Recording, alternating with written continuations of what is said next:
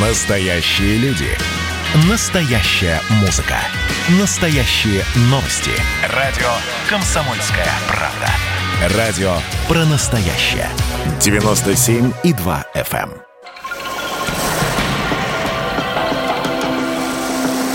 Водная среда. На радио «Комсомольская правда». Вы слушаете радио «Комсомольская правда». Антон Челышев у микрофона. Мы говорим о главном ресурсе для жизни, знакомимся с экспертами водной отрасли, узнаем, как она развивается, какова в этом а, процессе наша с вами роль, друзья, в этой программе. От воды как основы природно-ресурсного комплекса, напомню, зависит его состояние, наше здоровье, зависит развитие экономики, не побоюсь этого слова. А, как говорил великий Вернадский, человечество не может строить свою, свою историю не согласованно законом законами природы. Ученый, посвятивший много лет естественным наукам, отмечал, что ярко выражаются тенденции обострения экологических проблем. Еще тогда. Чего же говорить о днях нынешних. Всем учеными не быть, но очевидно, что пробелы в знаниях от ответственности не освобождают. И сегодня, в День экологического образования, мы обсудим, каким оно, это самое экологическое образование, должно быть, чтобы давать максимальный эффект. А еще поговорим о том, как о проектах российских школьников, посвященных охране, восстановлению и рациональному использованию водных ресурсов узнает весь мир. Ну а начнем с нашей постоянной рубрики. Надежный источник. Главные новости о водных ресурсах России и мира. Ученые Пермского политеха адаптировали к холодным широтам технологию дождевого сада. Так называют пониженный участок территории для сбора ливневых вод. Участок заполнен фильтрующим материалом, в который высаживаются влаголюбивые растения. Воду очищают как фильтр, так и корни растений. Однако при низких температурах активность растений падает. Ученые предложили добавить в фильтрующую загрузку торф и циолит. Они могут задерживать загрязнение в холодный период. Летом растения переработают накопленные загрязнения давление и фильтрующая способность сада восстановится. В Перми разработали алгоритм, который позволяет спроектировать дождевой сад для любых условий. Исследователи Сибирского федерального университета предложили новый способ фильтрации воды, точнее, новый материал для фильтров. Это ксилема, слой древесины, лежащий сразу под корой. Материал способен задерживать микровзвесь и микроорганизмы. Авторы технологии утверждают, что ксилема хвойных деревьев может извлекать из воды до 99% бактерий, включая кишечную палочку. Ученые Томского госуниверситета разработали препарат для биологической очистки водоемов от нефти. В основе препарата углеводород окисляющие бактерии. Они в буквальном смысле питаются нефтепродуктами, разлагая их до нетоксичных веществ. Бактерии наносятся на пористый полимерный материал, который затем помещается в водоем. В ходе испытаний содержание нефтепродуктов в воде за две недели сократилось вдвое. Ну, такие у нас новости на сегодня. А теперь я при, э, представлю наших уважаемых гостей. Советник руководителя Росводресурсов Илья Разбаш. Э, Илья, приветствую. Добрый день. Руководитель Российского национального юниорского водного конкурса Наталья Давыдова. Наталья Геннадьевна, здравствуйте. Добрый день. Илья, вот есть природные блага, есть ресурсы, есть управление ресурсами, а есть образования. Как эти два направления пересекаются в деятельности агентства водных ресурсов и почему возникла необходимость в этом пересечении? Ну, э, говоря о том, что вода – это наше все, э, вода, пускай как воздух, но это вот две э, те единицы, без которых, наверное, человечество ну, не выживет никогда. Поэтому экологическая безграмотность, на самом деле, сегодня одна из причин разрушения окружающей среды и, собственно, негативного влияния на водный комплекс. А, я отмечу, что ну, во всемирных экологических э, программах, э, в наших э, программах, которые реализуют и Федеральное агентство, и Министерство природных ресурсов, ликвидация дефицита экологических знаний – это одно из направлений над которым необходимо работать. И в этом смысле э, это фактор ну, преодоления многих проблем в нашей жизни. И, конечно, стихийное развитие событий, э, ну, при условии, что каждый будет понимать ценность природных ресурсов и рационально ими пользоваться, мы вот, ну, не доступим, не, не, ну, не придем к стихийному, скажем так, разбазариванию нашего, нашей экологии. А, конечно, это возможно лишь через массовое погружение, а, и чем раньше, на самом деле, мы займемся адекватно этой программой, скажем так, да, то тем лучше будет для нас, для всех. И никто не сомневается в пользе там, изучения геометрии, арифметики. Это базовые знания, которыми человек пользуется уже довольно давно. Вот. Но и в отношениях с природой приходится подводить некую черту и все считать, все учитывать. И, конечно, говоря о воде, это, а, по сути, все отрасли, которые на сегодняшний день существуют, так или иначе, все аспекты жизни, они затронуты. Именно поэтому, конечно, экологическое образование, и особенно в такой отрасли, как вода, очень важно для нашего будущего. Ну, вообще, читая новости э, на вашем сайте размещенные, или, например, вашей группы в социальных сетях, можно сделать вывод, что у Федерального агентства водных ресурсов, ну, фактически, буквально своя водная школа уже работает. Ну, это даже больше, чем школа. А, мы в течение нескольких лет а, пробовали и внедряли различные элементы программ обучающих. А, можно сказать, что все аудитории на сегодняшний день, они покрыты. И начинаем с маленькими детишками. Это и обычные конкурсы рисунков, это конкурсы фотографий. Если говорить о более там, сознательном возрасте, да, то на сегодняшний день проходит эко-квест Э, «Вода онлайн». Это эко-уроки э, для школьников, э, водные профессионалы, знатоки воды, спецпроект «Водные сокровища России», уникальная история по именно сбору фотографий тех красот, которые у нас сегодня есть, красот водных объектов. Водная аллея – это замечательная совершенно акция для всей семьи. Она появляется в интересных местах. В этом году мы проведем ее 2 июля в день рождения, такой день э, реки Лены в Якутске. Приходите, будет замечательно, интересно для всех. Ну и, собственно, конечно, мы не можем не говорить сегодня. И Наталья Геннадьевна, очень приятно вас видеть э, в студии, в нашей программе. Но на самом деле вот только что э, завершился финал юниорского водного конкурса. Это, я считаю, одно из интереснейших, из интереснейших мероприятий э, для вот, э, скажем так, да, в образование людей а, в области водных ресурсов. Наталья ну, давайте я еще раз вас представлю. А, руководитель Российского национального юниорского водного конкурса, руководитель Института консалтинга экологических проектов Наталья Давыдова сегодня с нами в студии. Вот, Наталья Геннадьевна, я сейчас одну цифру назову. Когда к эфиру готовился, а, я посчитал, да, несложные, так сказать, расчеты сделал в уме и пришел к выводу, что национальному юниорскому водному конкурсу у нас, ну, без малого 20 лет. Действительно, одному отдельно взятому конкурсу уже, уже уже 20 лет. Не ошибка ли здесь, потому что ну, э, в иных странах за 20 лет вон 5 э, президентов сменилось, а у нас, э, что называется, вот это время позволяет сделать определенный как бы срез да, качества проектов, которые на конкурс выставляются. Вот как оно изменилось за последние годы, там, каким оно было 10 лет назад, в самом начале 20 лет назад? Вы знаете что? Э, на самом деле э, Российский национальный юниорский водный конкурс стал таким обще, общероссийским масштабным, я бы даже сказала, движением, может быть, даже сообществом, может быть, даже системой. Потому что мы начинали в 2002-2003 году, ну, э, тоже достаточно была приличная цифра. 400 человек, школьников из 20 субъектов федерации сделали исследовательские и прикладные проекты по охране и восстановлению водных ресурсов. И самый интересный проект был, который мы, кстати, тогда от первый раз отправляли на Стокгольмский юниорский водный конкурс, это был проект двух мальчиков из а, Екатеринбурга. Они придумывали а, такую схему, как почистить вот речку в, Свер... Э, в Екатеринбурге. Я не помню ее название. И сеть, и сеть, и сеть. И она очень грязная в Екатеринбурге. И они придумали такую схему, какие растения посадить для того, чтобы улучшить состояние этой реки. И мы тогда первый раз выступали в Стокгольме с, эти, с этим проектом. Через 10 лет а, наша статистика показала совершенно замечательные цифры. И эти цифры не меняются уже больше, чем 10 лет. У нас каждый год больше двух тысяч старшеклассников практически во всех субъектах федерации делают более полутора тысяч исследовательских и прикладных проектов, причем они самые разнообразные. Мы начинали, конечно, с мониторинга водных объектов, и этот мониторинг школьники проводят буквально от А до Я. От э, Астраханской области до Ярославля. Да?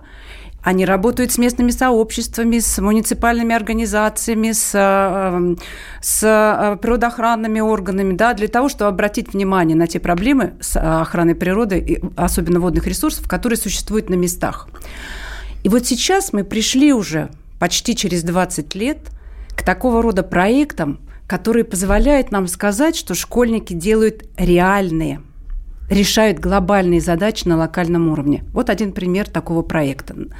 А, очень большая проблема загрязнения микропластика. Это просто такой, знаете, глобальный вызов после изменения климата, после ковида. И у нас ребята предлагают проекты, которые позволяют микропластик захватывать прямо на месте а, его а, выпуска да, угу. в воду.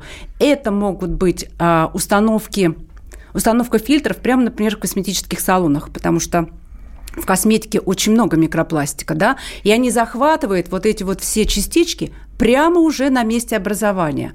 Либо, второй вариант по микропластику, а, ставят специальные фильтры на стиральные машины, потому что мы используем очень много синтетической одежды, и при стирке огромное количество микропластика выбрасывается в водную среду.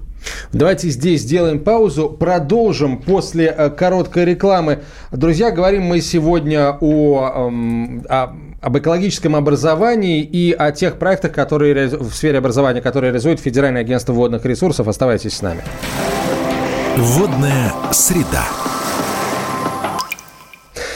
А, продолжаем, друзья. Антон Челышев у микрофона. День экологического образования. Сегодня в нашей студии советник руководителя Росводресурсов Илья Разбаш, руководитель Российского национального юниорского водного конкурса Наталья Давыдова. Наталья Геннадьевна, вот мы остановились на, а, на самых интересных, видимо, проектах, которые сейчас на слуху. И, кстати, обратите внимание, а, вот все эти новости, о которых мы рассказали в нашей рубрике, это все разработки молодых ученых. Видимо, это вчерашние участники, условно говоря, вот вашего юниорского водного конкурса курсы, которые затем пошли в университеты, совершенно разные, да, и в, развиваясь в разных науках, э, все-таки э, работают на на решение экологических задач. Вот, может быть, еще о каких-то э, о проектах расскажете? Вы знаете, Антон, вы совершенно правильно сказали. А мы в рамках водного конкурса не только рассматриваем те проекты, которые они делают в, а, школьные годы, да, во время а, уже старшей школы, да, мы еще следим и помогаем им дальше в их научном творчестве,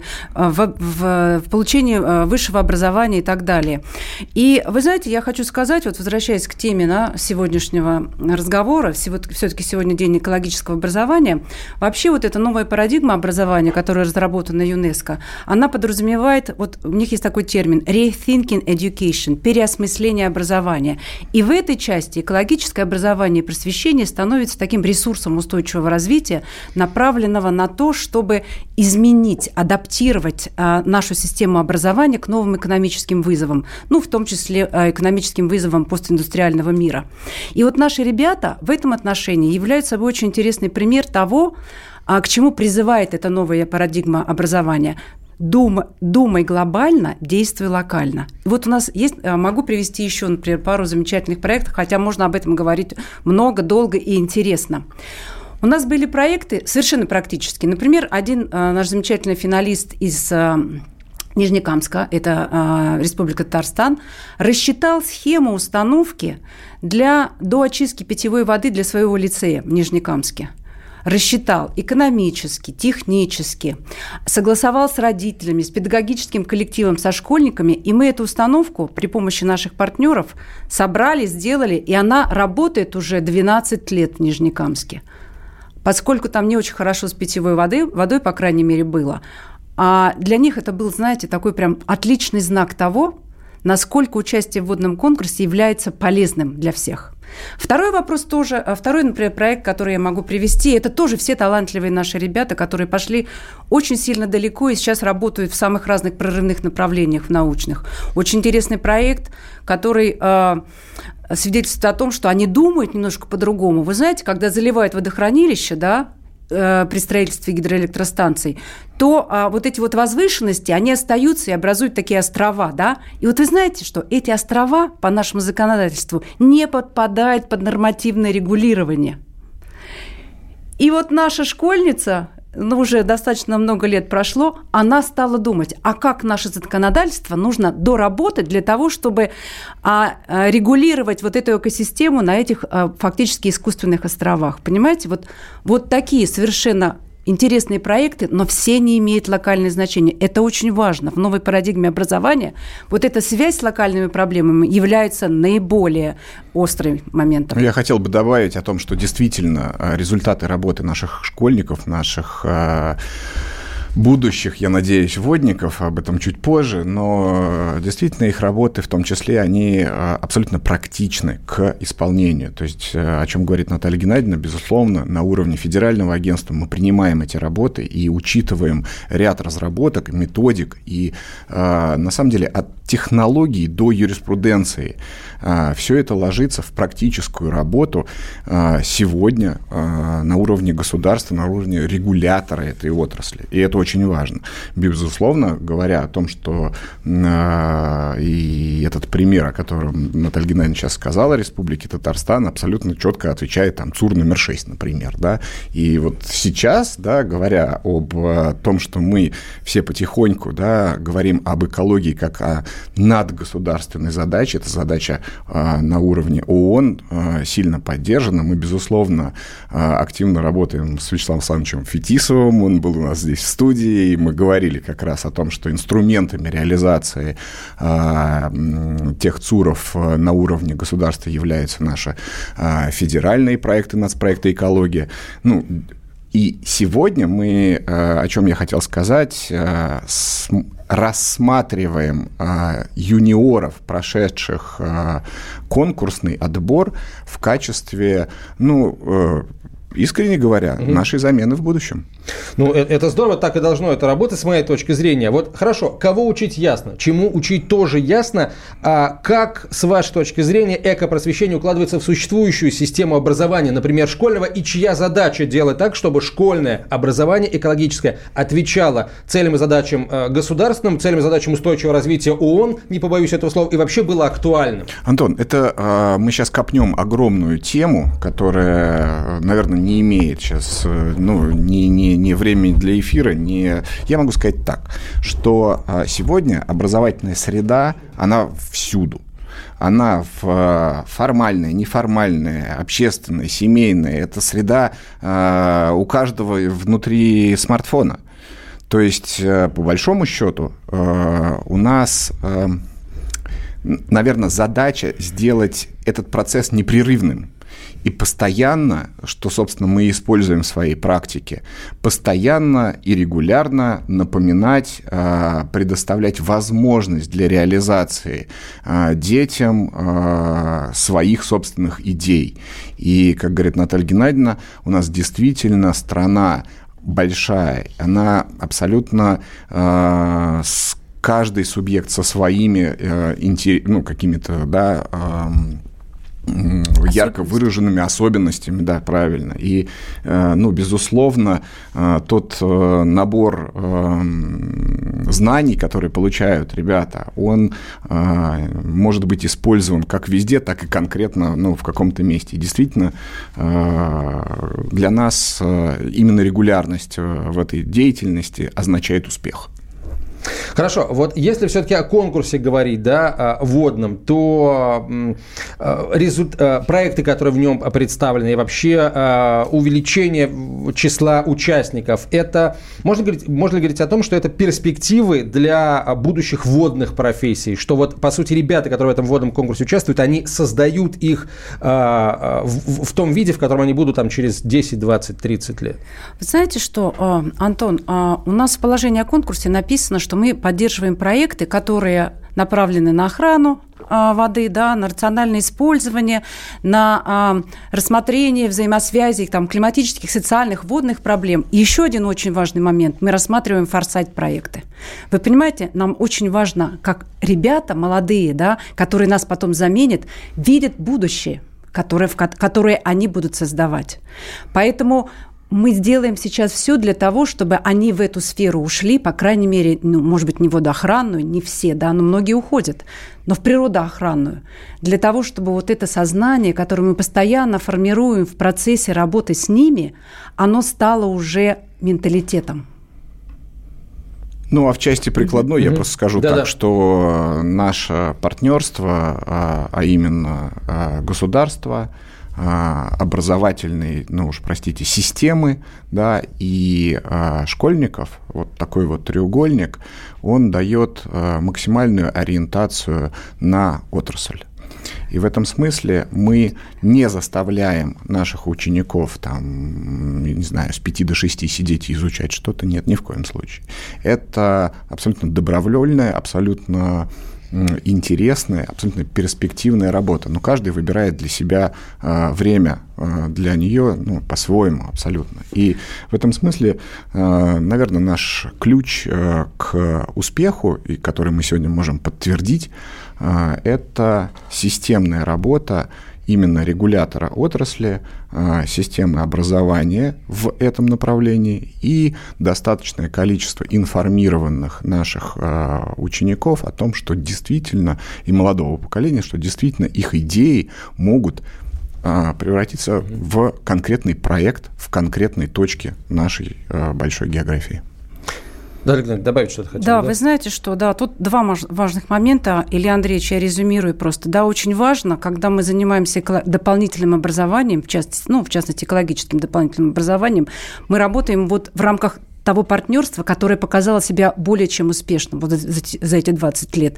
Это а, общество, государство и те наши партнеры из бизнеса, которые поддерживают этот конкурс, а, и, конечно, педагогическое и школьное сообщество. И второй момент тоже очень важный – Почему они этим занимаются? Ребята, потому что им это интересно.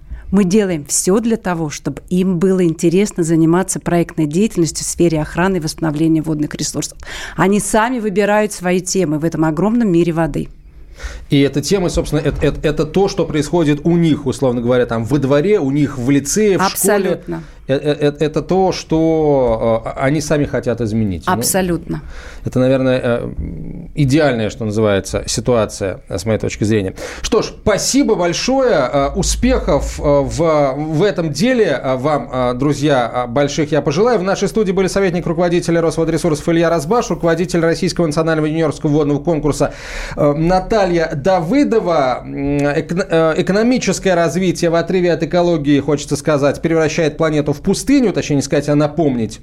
Ну и э, экологическое образование должно развиваться как в ширину, так и в глубину. Тоже хочется этого вам пожелать, друзья. Это была программа «Водная среда». Мы говорим о главном ресурсе планеты. Берегите воду, успевайте пройти эко-квест «Вода онлайн». Заходите в инстаграм Росводресурсов, следите за новостями. Еще раз всех с Днем экологического образования. «Водная среда».